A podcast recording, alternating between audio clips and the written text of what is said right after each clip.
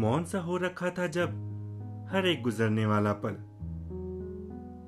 मेरे अंदर का हर वहम ज़ुबान से बयान हुआ। समेट कर ना रख पाया बचपन की मीठी यादों को। जैसे बंद कमरे में बिखरा सा सामान हुआ। आशाओं के ऊँचे पर्वत पार कर जाने के बाद आगे का सफ़र ऊबड़ खाबड़ रस्तों वाली ढलान हुआ।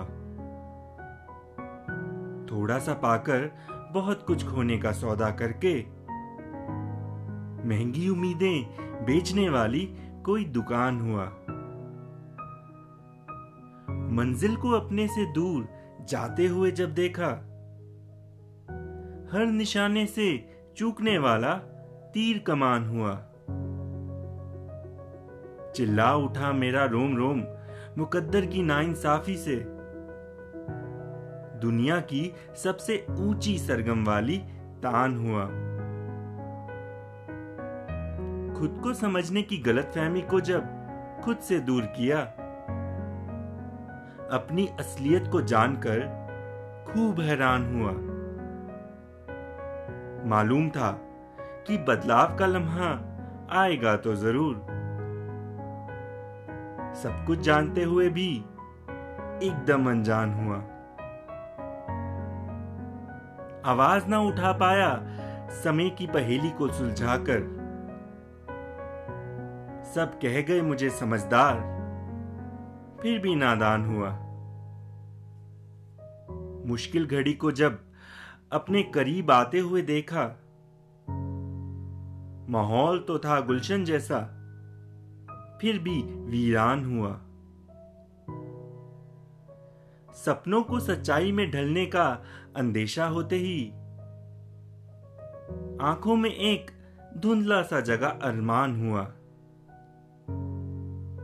जो ख्वाब खोए हुए थे ना जाने कितने बरसों से। उनके लौट के आने का आखिरकार ऐलान हुआ। दिल में तो जैसे आसमानी उत्साह की लहर जाग उठी।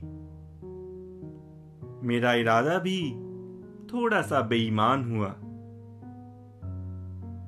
कदम जमी पर चाह कर भी ना रुक सके। बिन पंखों की जैसे एक ऊँची उड़ान हुआ।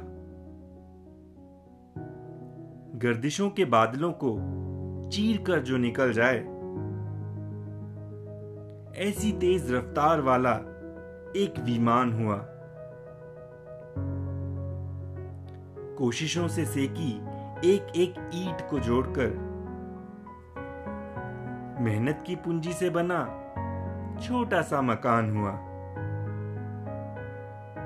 मुँह फेर रखा था कब से दुनियादारी के फलसफे से। जब किसी और की भावनाओं को समझ पाया तब जाकर इंसान हुआ।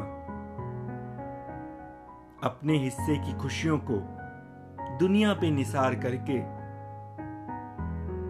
था तो मैं मामूली सा, फिर भी महान हुआ।